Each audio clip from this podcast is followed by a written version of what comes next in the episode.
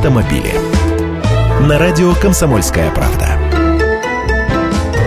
Здравствуйте! Гаишники начали штрафовать за превышение средней скорости. В Московской области заработали комплексы «Автодория».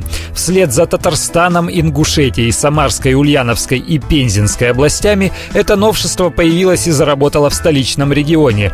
Пока в Подмосковье оборудовано около пятьдесят подобных зон, но не все еще согласованы с местной ГИБДД. И все же первые письма счастья уже начали рассылаться автовладельцам. Примерно через месяц начнут работать такие и в Москве. До конца года должно появиться пять подобных участков столицы.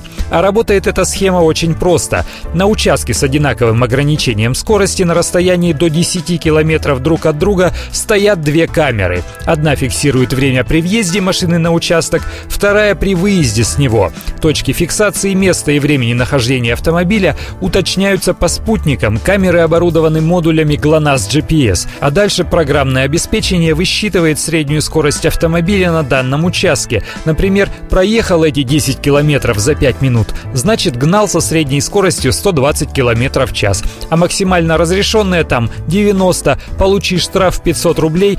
Занятный факт. Для обычных радар-детекторов камеры «Автодории» невидимые, потому что они не стреляют в машину лазером или ультразвуком для измерения ее скорости, они просто фотографируют ее.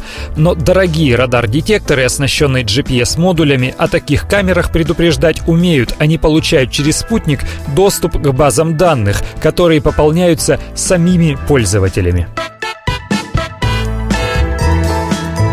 Автомобили.